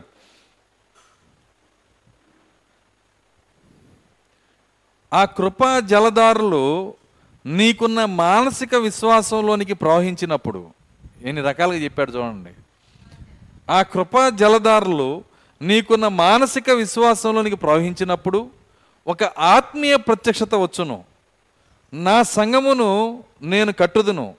పాతాళలోక ద్వారములు దాని ఎదుట నిలువ జాలవు. మొట్టమొదట ఆ నిజ విశ్వాసము ఆ కృపా జలధారులు అంటే నిజమైన విశ్వాసం. కృపా జలధారులు అంటే అర్థమైందంటే నిజమైన విశ్వాసము నిజమైన పరిశుద్ధాత్మ. నీ జీవితంలోకి వచ్చినప్పుడు ఒక ఆత్మీయ ప్రత్యక్షత నీకు వస్తుంది ఒక గ్రహింపు వస్తుంది. ఆ గ్రహింపు వలన పాతాలలో ఒక ద్వారములు దాని ముందు నిలబడలేవు. పాతాలలో ఒక ద్వారం అంటే పాతాలలో ఒక ద్వారము పాతాలలో ఒక గేటు డోర్. పాతాలలో ఒక డోర్లు ఎవరుంటారు? పాతాలలో ఒక డోర్లు ఎవరుంటారండి? ప్రతి దెయ్యము దాంట్లోకి పోయి వచ్చేదే కదా. అంటే దయ్యాలు ఉంటాయి అన్నమాట ఆ డోర్ దగ్గర దయ్యాలు ఉంటాయి ఆ దయ్యాలు నిలబడవు డోర్ అంటే అర్థమైందంటే నీ ముందు ఏ దయ్యమో నిలబడలేదు. ఏ దయ్యము నీ ముందు నిలబడలేదు. నిజ విశ్వాసం నువ్వు పొందితే నిజ ప్రత్యక్షత నువ్వు పొందితే దేవుడు మనకి వాగ్దానం చేశాడు. ఆయన అంటున్నాడు ఈ బండ మీద ఈ ప్రత్యక్షత విశ్వాసం అనే బండ మీద నా సంగమును కట్టుదును. దాని ఎదుట మాత్రమే ఏ పాతాలలో ఒక దెయ్యము పని చేయలేదు ఏ సినిమా పని చేయదు ఏ సీరియల్ పనిచేయదు ఏ సెల్ ఫోన్ పనిచేయదు ఏ శరీర కార్యం పనిచేయదు. ఈ ఎనిమిది కార్యాల యొక్క డూప్లికేట్ పనిచేయదు. ఈ ఎనిమిది కార్యాలకి డూప్లికేట్ ఉంది తెలుసా? దాన్ని ప్రవక్త ఏమన్నాడంటే రెండు రకముల విశ్వాసములున్నవి. రెండు రకముల సద్గుణములున్నవి. రెండు రకముల జ్ఞానములున్నవి. రెండు రకముల ఆశా ఉన్నవి రెండు రకముల సహనములున్నవి. దేవుని స్తోత్రం. అలెలుయ్య నిజమది మా మామూలు మామూలు శరీర సంబంధమైన ఆశా నిగ్రహం అయితే నీవు బాధపడుతూ కంట్రోల్ చేసుకుంటావు. వింటున్నారా? ఆత్మ సంబంధమైన ఆశా నిగ్రహం అయితే సంతోషంతో కంట్రోల్ అవుతావు. రెండింటికి చాలా చాలా డిఫరెన్స్ ఉంది. బాధపడుతూ కంట్రోల్ చేసుకోవడానికి అర్థమవుతుందా? సంతోషంతో కంట్రోల్లో ఉండటానికి ఎంతో తేడా ఉంది. అర్థమైందా నేను చెప్పింది? దేవుని స్తోత్రం అలెలుయ్య ఓసారి ఒక ఒక ఆమెకి దేవుడు చెప్తున్నాడు. ఆమెను పరీక్షిస్తున్నాడు. పరీక్షిస్తున్నప్పుడు ప్రభువా నేను నిజంగానే నిజమైన ఆశా నిగ్రహంలో ఉన్నాను నిజమైన సహనంలో ఉన్నాను అని చెప్తుంది. దేవుడు అన్నాడు ఈరోజు నీకు టెస్ట్ పెడతానన్న సరే టెస్ట్ పెట్టినప్పుడు అక్కడ జరిగిన కార్యం ఏంటంటే ఆమె టీచర్ ఆమె ఒక పిల్లవాడు రెండు షూలు ముందు పెట్టుకొని షూ వేసుకోవడానికి ట్రై చేస్తున్నాడంట. ట్రై చేస్తున్నప్పుడు వాడికి ఎక్కట్లా? సరే ఈ అమ్మాయి ఏం చేసిందంటే వాడికి సహాయం చేద్దాం నేను చాలా సహనంలో ఉన్నాను కదా అర్థమవుతుందా? సరే అని చెప్పి ఆ పిల్లోడి దగ్గరికి వెళ్ళి చాలా గట్టిగా ఎక్కట్లా ఆ షూ అయినా సరే కష్టపడి ఎక్కించింది ఎక్కించినాక ఆ పిల్లోడు ఏమంటున్నాడంటే టీచర్ ఇది ఎడంకాలది కుడికేశారు కుడికాలది ఎడంకేశారు అన్న. ఎడంకాలది కుడికేశారు కుడికాలది ఎడంకాలకి మరి ముందెందుకు చెప్పలేదురా? నేను అట్లా నుంచున్నా నువ్వు అట్టేసావు అన్నా. చాలా కోపం వచ్చింది ఆమెకి. కానీ దేవునికి ఏం మాట ఇచ్చింది? సహనం. అర్థమవుతుందా? చూడండి ఆమె సహనం చాలా కంట్రోల్ చేసుకొని చివరికి సరే తీసేసింది కష్టపడి తీసింది. తీసిన తర్వాత ఆ యొక్క ఆ షూని ఏం చేసిందంటే మళ్ళీ ఇటు దాటు అటు ఇటు మార్చేసింది. వేసిన కాసేపు నాకు ఏమంటున్నా అంటే ఇవి నాయి కాదు. ఆ పిల్లోడు అంటున్నాడు టీచర్ ఇవి నాయి కాదు అన్న. మరి ముందు చెప్పాలి కదా అని తీసేసింది తీసిన కాదు మేడం మా అన్నది నాకు టైట్ అయితే నాకు ఇచ్చాడన్న చాలా ఓర్పు తట్టుకోలేక పది లెక్క పెట్టుకుందంట లోపల. ఒకటి రెండు మూడు నాలుగు ఐదు ఆరు. సహన కంట్రోల్ చేసుకోవడానికి. ఒకటి రెండు మూడు నాలుగు పది లెక్క పెట్టుకు అప్పుడు వచ్చిందంట. తర్వాత మళ్ళీ కష్టపడి వేసిందంట. వేసినాక అవును అరే సాక్సులు ఇరా అందంట. సాక్సులు లోపలే ఉన్నాయి అన్నాను ఎక్కడ ఉన్నాయంట? ఇంత కష్టపడి ఎందుకు వేస్తుంది? లోపల సాక్సులు ఉన్నాయి. అర్థమవుతుందా? ఇక పట్టుకొని పాట్మని ఒకటి వేసిందండి ఇక. అప్పుడు దేవుడు అంటున్నాడు అది నీ నీ ఆశా నిగ్రహం. దేవుడిచ్చే ఆశా నిగ్రహం అట్లా ఉండదు. అది ఎలా ఉంటుందంటే సంతోషంతో ఓర్పులో ఉంటారంట. బలవంతంగా అణుచుకోవటం ఉండదు. బలవంతంగా అణుచుకొని ఇక పొయ్యి గట్టయిపోతే కుక్కర్ ఏమైద్ది? చెప్పండి. కుక్కర్ ఏమైద్దండి? ఇక పేలుడే బాంబే ఇక. అర్థమవుతుందా? అలా కాదు మనం ఉండాల్సింది. మన యొక్క కుక్కర్కి పరిశుద్ధాత్మనే వాళ్ళు ఉండాలంట. ఇది నేను చెప్పేది కదా ప్రవక్త చెప్పిందే మీకు చెబుతుంది. దానికి ఒత్తిడిని విడిచిపెట్టుట అని వర్తమానం చదవండి మీకు అందులో చెప్తాడు. అన్నీ నేర్పించి పెట్టాడు ప్రవక్త. నీకు పరిశుద్ధాత్మనే వాళ్ళు ఉండాలి. అది ఉంటే ఏమైందంటే ఎంత ఒత్తిడి వచ్చినా వాళ్ళలోంచి బయటికి వెళ్ళిపోతూ ఉంటుంది. దయ్యం ఏం చెప్పి చేసిద్దంటే ఇది సిమ్ము కాదు మీడియం కాదు హై అంటది. అర్థమవుతుందా? అది హై పెట్టినా నాలుగు పొయ్యిలు దాని కింద పెట్టినా దానికి బాధ లేదు. ఎందుకంటే లోపల ఉన్నదంతా పరిశుద్ధాత్మకుండా బయటికి వెళ్ళిపోతానే ఉంటుంది. అది ఎప్పుడు చల్లగానే ఉంటుంది. అది ఎప్పుడు అది ఎప్పుడు పేలే విధానంలో ఉండదు అది. అది ఒత్తిడిలో ఉండదు. లోపల ఏ ఒత్తిడి ఉంచుకోదు. ఎందుకంటే పరిశుద్ధాత్మనే వాళ్ళు ఉంది దానికి. దేవుని స్తోత్రం. అలెలుయ్య ఎందుకంటే ఈ ఎనిమిది గుణ లక్షణాలు ఆ పరిశుద్ధాత్మే నీలో పెట్టింది. కానీ మానవ సంబంధమైన గుణ లక్షణాలు కనుక మనం కలిగి ఉంటే వింటున్నారా? ఆ మానవ సంబంధమైనవి డూప్లికేట్. అవి ఏదో రోజు పేలిపోతాయి ఏదో రోజు పని పనికి రాకుండా పోతాయి. అందుకే దాని ఆయన అన్నాడు అటువంటి గుణ లక్షణాలతో కొనసాగుతున్న బ్రహ్మాన్ టెబర్నికల్ అని పేరు పెట్టి పిలిచాడు ఆయన. బ్రహ్మాం యొక్క సంఘము. ఆయన సంఘమును ఆయనే మొహమాటం లేకుండా నా సంఘం ఎత్తబడే సంఘం అని చెప్పలేదు కానీ అర్థమవుతుందా? అందులో ఉన్న లోపమును మాట్లాడుతున్నాడు ఆయన. ఎందుకంటే ఆయన చూస్తున్నాడు. చూడండి దేవుని మహాకృపను బట్టి వాళ్ళెవరు కోపగించుకోలేదు వాళ్ళెవరు బాధపడలేదు చెప్పబడిన వర్తమానమును ఒకరోజు గుర్తించి నిజ పరిశుద్ధాత్మను పొందుకున్నారు వాళ్ళు. దేవుని స్తోత్రం అలెలుయ్య ఈరోజు మనం కూడా అంతే. అలాంటి కృప మన సంఘములో దేవుడు అందరికీ ఇచ్చునుగాక. అదే నా ప్రార్థన. అదే నా ప్రార్థన. అదే మీ ప్రార్థన కూడా ఉండాలా? దేవుని స్తోత్రం అలెలుయ్య ఆ కృపా జలధారలు నీకున్న మానసిక విశ్వాసంలోనికి ప్రవహించినప్పుడు ఒక ఆత్మీయ ప్రత్యక్షత వచ్చును. నా సంగమును నేను కట్టుదును. పాతాలలో ఒక ద్వారములు దాని ఎదుట నిలువజాలవు. చూచారా? ఆయన అంటున్నాడు. పరిశుద్ధాత్మ వలన మీకు వచ్చినది ఏమిటి అందువల్ల మీకు సహజాతీతమైన విశ్వాసము వచ్చును. ఈ మాటలు చాలా జాగ్రత్తగా పట్టుకోవాలి. పరిశుద్ధాత్మ నిజముగా నీ లోపల ఉంటే ఆయన నీకు సహజాతీతమైన విశ్వాసం ఇస్తాడంట. మానసిక విశ్వాసం కాదండి.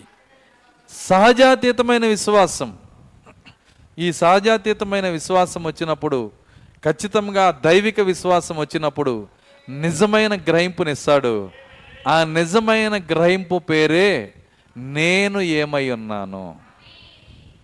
ఏందండి దాని పేరు? నీ స్నేహితుడు ఏమై ఉన్నాడు కాదు. నీ పక్కన వాళ్ళు ఏమై ఉన్నారు కాదు. ప్రజలు ఏమై ఉన్నారు కాదు. తర్వాత సంగతి అది. మొదట నేను ఏమై ఉన్నాను?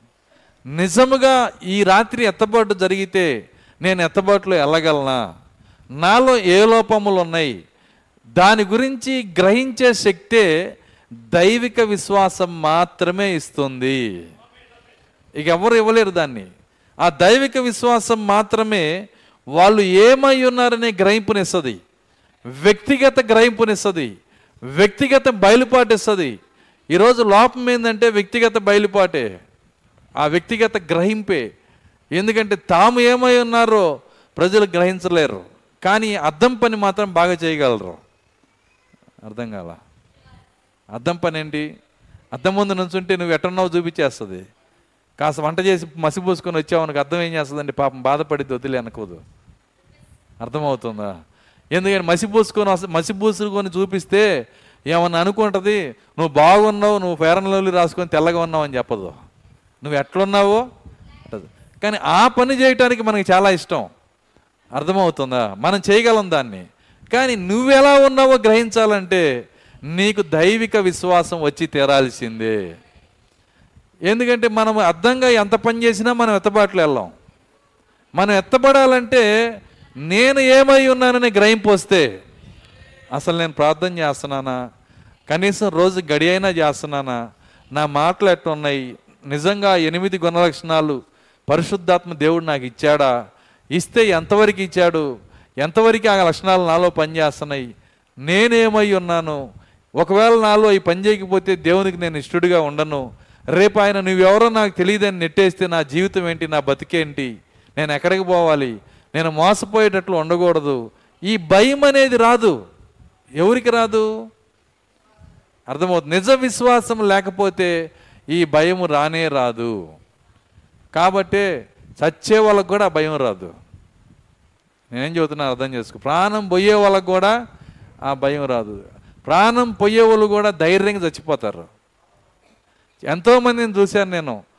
నిజంగా ఆ గ్రహింపు లేని వాళ్ళు దేవుడు ఆ గ్రహింపుని ఇవ్వకపోతే చచ్చేటప్పుడు కూడా వాళ్ళు చాలా ధైర్యంతో చచ్చిన వాళ్ళు అర్థమవుతుందా? చాలామందిని చూసా చచ్చేటప్పుడు కూడా భయం లేదు వాళ్ళకి. మరి ఇంకేంది దేవుడు ఆయన వాళ్ళని భయపెట్టింది? కథ ఇక్కడ కాదు ఉంది. ఎంతమందికి అర్థమవుతుంది నేను చెప్తుంది? కథ ఇక్కడ కాదు ఉన్నది. దావిది అంటున్నాడు ఏమంటున్నాడంటే వాళ్ళు ఎట్లున్నా ఏ స్థితిలో ఉన్నా మెడ తిరగని జీవితంలో ఉన్నా చెప్పాడు కీర్తనలో చదవండి ఒకసారి. వాళ్ళని చూసి దావిది దేవుని మీద బాధపడ్డాడంట. ఇంత దుర్మార్గపు జీవితంలో ఉన్న వాళ్ళకి కనీసం ఒక జబ్బు కూడా రావట్లేదు ఒక పరిస్థితి కూడా రావట్లేదు. వీళ్ళ పరిస్థితి కనీసం మరణమందు యాతనలు కూడా లేవు అంట వాళ్ళకి. నేను చెప్పేది కీర్తనలు ఎంతమంది చదివారు దీన్ని? కీర్తనలో ఉన్న మాట అది మరణమందు యాతనలు కూడా లేవు. వాళ్ళని చూసి ఇంకెందుకు భక్తి చేయటం అనుకున్నాడంట ఆయన. అర్థమవుతుందా? ఒకరోజు దేవుడు ఆయనకి బయలుపరిచాడు. అది బయలుపరచగానే వణుకు కాళ్ళ దగ్గర నుంచి మొదలై తలదాకా వచ్చిందంట. అయ్యయ్యో వాళ్ళు నిశ్చయంగా భయంకరమైన స్థలంలో ఉన్నారు వాళ్ళు. భయంకరమైన స్థితిలో ఉన్నారు. ఇక్కడ కాదు కథ ఉండేది. అసలు కథ ఆదరణ ఉన్నది. ఇక్కడ ఇక్కడ జీవితం అంతా నీ ఇష్టం. శరీరం విడిచిపెట్టినాక ఆయన ఇష్టం. రెండే రెండు ఇష్టాలు మన జీవితానికి.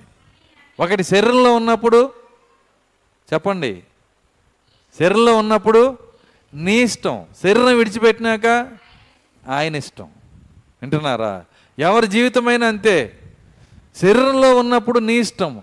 కానీ నీ ఇష్టాన్ని ఆయన పదాల దగ్గర పెడితే ఆయన ఇష్ట ప్రకారం నిన్ను పరలోకంలో పెడతాడు దేవుడు. ఇక్కడ నీ ఇష్ట ప్రకారం నువ్వు జీవిస్తే నీ ఇష్టానుసారంగా నువ్వు బతికితే రేపు దేవుడు నిన్ను తీసుకొని వెళ్ళి ఆ భయంకరమైన శిక్షలో నిన్ను నుంచోబెడతాడు. అది ఎంత ఘోరమైన శిక్ష అంటే దేవుడు అందుకే చూడండి ఆ- యొక్క శిక్ష రాకూడదని ఆయన మహిమను విడిచిపెట్టి ఆయన ప్రవక్త అనేక సార్లు చెబుతాడు. ఆయన ఎందుకు సింహాసనాన్ని విడిచిపెట్టి వచ్చాడంటే ఆయన రేపు చెప్తాడు అరే మూర్ఖులారా మీకోసమేరా నేను మహిమని విడిచిపెట్టి కిందకు వచ్చాను. ఈ రక్షణ మీరు ఎందుకు తీసుకోలేదు? ఈ పరిశుద్ధాత్మ ఎందుకు హృదయాల్లోకి ఆహ్వానించలేదు? ఎందుకు మీరు రక్షించబడలేదు? ఆయన తప్పైతే ఏమీ లేదు. ఆయన చివరి రక్తబొట్టు వరకు మన కోసం కార్చాడు. దేవుని స్తోత్రం మలెలుయ్య కానీ ప్రజలు వాళ్ళు వాళ్ళు చచ్చేటప్పుడు కూడా భయం లేకుండా చాలా ఘోరంగా చచ్చిపోతున్నారు. నేను చెప్పాను అనేక మందిని చూశాను.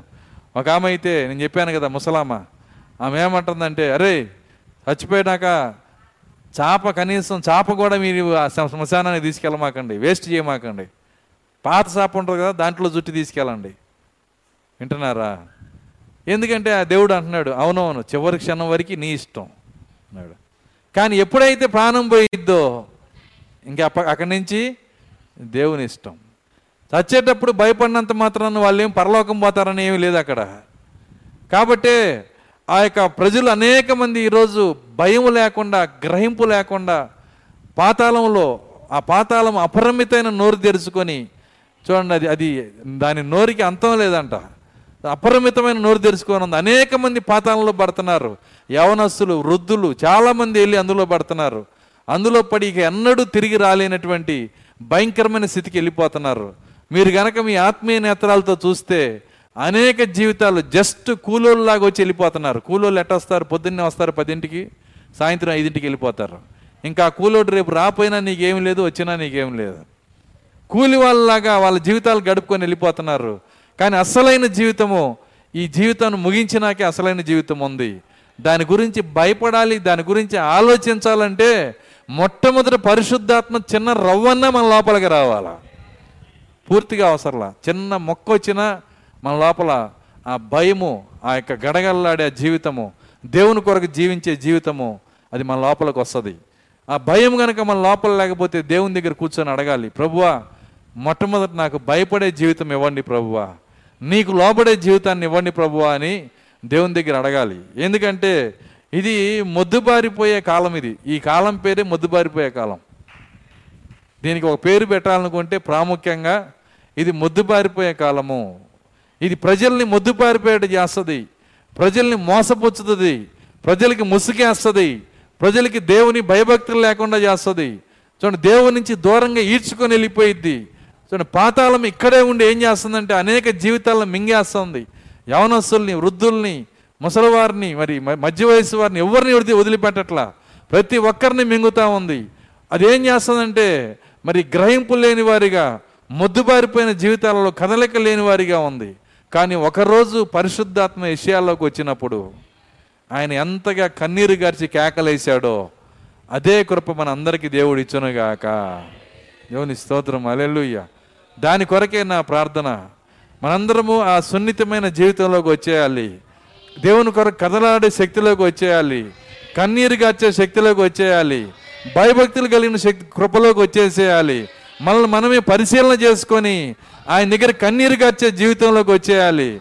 అప్పుడే మనము మన యొక్క సంఘములో ఎత్తబడే సంఖ్యను పెంచగలుగుతాము. నా కృషి అంతా సంఘమంతా ఎత్తబడతాం అనేది లేనే లేదండి. ఎత్తబడే సంఖ్యను పెంచాలా? వింటున్నారా? ఈ ఈ యొక్క మన సంఘంలో ఎత్తబడే వాళ్ళు అధికంగా ఉండాలి. ఎంతమంది ఎత్తబడితే దేవుడు నన్ను అంతగా మెచ్చుకుంటాడు. వింటున్నారా? ఎందుకంటే ఆయన అంటున్నాడు ఒకడు చేసిన పని నిలబడితే కూలి వస్తుందంట. వాళ్ళు ఒక ఒక కాంట్రాక్టర్ ఏం చేశాడంటే ఇల్లు కడతాని కాంట్రాక్ట్ తీసుకొని ఇల్లంతా కట్టి గృహప్రవేశం పెట్టుకోమన్నాడు. గృహప్రవేశం పెట్టుకున్న రోజు కొబ్బరికాయ కొట్టంగానే ఆ శబ్దానికి కూలిపోయింది మొత్తం. వింటున్నారా? కొబ్బరికాయ కొట్టేటప్పటికే ఆ శబ్దానికి ఏమైపోయింది? కూలిపోయింది. అప్పుడు కాంట్రాక్ట్ అంటున్నాడు నా డబ్బులు వెయ్యి అంట వస్తున్నాడు. ఏం చేస్తారు? ఆ కొబ్బరికాయ వాడిని ఎత్తిని కొడతారు. అర్థమవుతుంది. ఒక రూపాయి కూడా ఎవరు పని నిలబడితే డబ్బులు వస్తాయి. ఇది కూడా అంతే. సంఘము కూడా నిలబడితేనే పాస్టర్కి జీతం వస్తుంది. సంఘము కూలిపోతే పాస్టర్కి కూడా ఏ జీతం రాదు. వింటున్నారా? ఎందుకు పాస్టర్ గారు మీరు పద్దాక మమ్మల్ని ఇట్ట చెబుతారు? నా ఆశ నాది నా టార్గెట్ నాది. దేవుని స్తోత్రం అలెలుయ్య సంఘము నిలబడాలి సంఘము జయించాలి. ఎందుకంటే దేవుడు నన్ను పెట్టిన పనిలో నేను నమ్మకస్తుడుగా బలా నమ్మకమైన దాసుడా అని చెప్పాలి నాకు. చెప్పాలంటే ఆ యొక్క పని ఎక్కడ ఉంది సంఘంలో ఉంది. ఆ ఆ గట్టితనం సంఘంలో ఉంది. పిల్లదయ్యం వచ్చి ఏలుతో నెడితే రాలిపోయే గోళ్ళ కట్టాను అనుకో. అర్థం కాల. ఏం దెయ్యం అది? పిల్ల దెయ్యం వచ్చి ఏలుతో నెడితే రాలిపోయే గోడలు ఉన్నాయి అనుకో సంఘంలో. ఎలా ఇస్తాడు దేవుడు మనకి? సంఘం ఎలా ఉండాలంటే పాతాళంలో ఉన్న దెయ్యాలన్నిటికి గో కలిసి వచ్చినా ఒక విశ్వాసిని కదిలించలేని స్థితిలో ఉండాలంట. ప్రాక్త అంటున్నాడు నిన్ను నిన్ను ఏదైనా చేయటానికి పాతాళంలో ఉన్న దెయ్యాలన్నీ వచ్చినా ఏమీ చేయలేము అంటున్నాడు ఆయన. అలా చెప్పగలిగిన స్థితి సంఘంలో ప్రతి విశ్వాసికి రావాలి.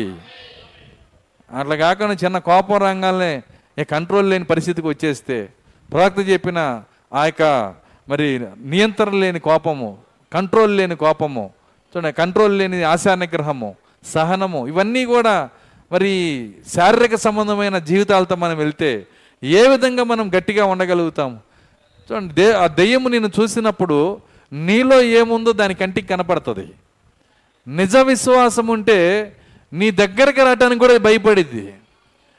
కానీ శారీరక సంబంధమైన విశ్వాసం ఉంటే నీ చుట్టూ తిరుగుతుంది. వింటున్నారా? ఎందుకంటే ఏ రకంగా అయినా దీన్ని నేను పడేయగలను. కాబట్టి అవ్వ చుట్టూ తిరిగింది అది. అవ్వ చుట్టూ తిరిగింది. ఏ- ఏ రకంగా అయినా అవ్వని నేను పడేయగలను. కానీ ఈరోజు దేవుడిచ్చే విశ్వాసం ఉంటే వాళ్ళని చూస్తేనే దెయ్యం పారిపోయిద్ది. ఆదాము ఉన్నంతసేపు దెయ్యం రావడానికి ఇష్టపడలేదంట. ఎందుకంటే ఆదాముతో థియోఫనీ ఉంది. ఆదాముకి నిజ విశ్వాసం ఉంది. కాబట్టి ఏదో వచ్చి బురుడి కథలు చెప్పడానికి ఆదాము నమ్మడు. ఆదాం పడిపోడు. ఆదాము యొక్క విశ్వాసం దైవిక విశ్వాసం గనక ఆదాము ఉండగా ఏ దయ్యం రాలేకపోయింది. కానీ అవ్వ ఉండగా అవ్వ చుట్టూ తిరుగుతూ ఉంది. ఈరోజు కూడా అంతే. నువ్వు నిజంగా ప్రవక్త చెప్పిన దైవిక విశ్వాసం నీ జీవితంలోకి వస్తే దయ్యం నిన్ను శోధించడానికి కూడా భయపడిద్ది. నిజమది సత్యం అది నిన్ను శోధించాలంటే కూడా దేవుడు నెట్టాలి దాన్ని? పోయి శోధించని. కానీ మానవ విశ్వాసంతో ఉంటే నీవు నీవు అసలు నేనేమై ఉన్నాను? ఆ ప్రశ్న నీకు వచ్చి నిన్ను నీవు బాగు చేసుకునే గుణలక్షణం నీలో నాకు కనపడితే నిజంగా పరిశుద్ధాత్మ ఇచ్చే విశ్వాసం నీలో ఉంది అని అర్థం. అలాంటి కృప సంఘానికి రావాలని ఈరోజు మన అందరం ప్రార్థన చేద్దాం. ప్రతి ఒక్కరికి దేవుడు అది ఇవ్వాలి. మరి ఎవరికైనా ఆ ఆ పరిస్థితి కనుక లేకపోతే వాళ్ళు ఈ రాత్రే దేవుడిని అడగొచ్చు. దేవుడు ప్రకటించినప్పుడు ఇచ్చే దేవుడు ఆయన. ఇంకోసారి కాదు అందుకే ప్రాక్త ఏమంటాడంటే బలిపీఠ పిలిపిస్తాడు ఆయన. ఎందుకు ఇస్తాడంటే ఆయన బలిపీఠం దగ్గర ప్రకటించినప్పుడు ఎవరైనా రియలైజ్ అయ్యి నిజంగా వాళ్ళు గ్రహించి ప్రార్థన చేస్తే అప్పుడు ఆయన ఇవ్వటానికి సిద్ధంగా ఉంటాడంట. అది దాటిపోయినాక ఎంత ఏడ్చినా ఉపయోగం లేదు. ఒకసారి ఒక ఆమెకి ప్రకటిస్తే ఆమె అంది ఏమందంటే నీ నువ్వు చెప్పే వర్తమానం నా పెంపుడు ఆవుకు కూడా వద్దందంట. బలిపీఠం నుంచి ఆయన ప్రకటన చేసినప్పుడు ఆమె రిజెక్ట్ చేసింది నువ్వు చెప్పే ఈ వర్తమానం నా పెంపుడు ఆవుకు కూడా నేను ఆ వర్తమానం నమ్మటానికి ఇష్టపడినావు అంటే ఆవే అంగీకరించకపోతే ఆ గొడ్ల సావుల్లో ఉన్న ఆవుకి నేనెందుకు నమ్ముతాను? అది ఆమె చెప్పేది. ఆయన ఆయన ఆయనలో ఉండి ఆహ్వానించింది ఎవరంటే పరిశుద్ధాత్మే ఆహ్వానించాడు ఆయన. కానీ ఒకరోజు ఆమె దాన్ని తిరస్కరించినప్పుడు ఆ రోజు ప్రార్థన చెయ్యలేదు గనక ప్రవక్త ప్రకటించినప్పుడు అంగీకరించలేదు గనక బలిపేటం నుంచి వచ్చిన పిలుపుని ఆమె తీసుకోలేదు గనక ఒకరోజు ఆమె ఆ భయంకరమైన దయ్యాలతో నలపబడి ఆమె చనిపోతున్నప్పుడు కేకలేసిందంట.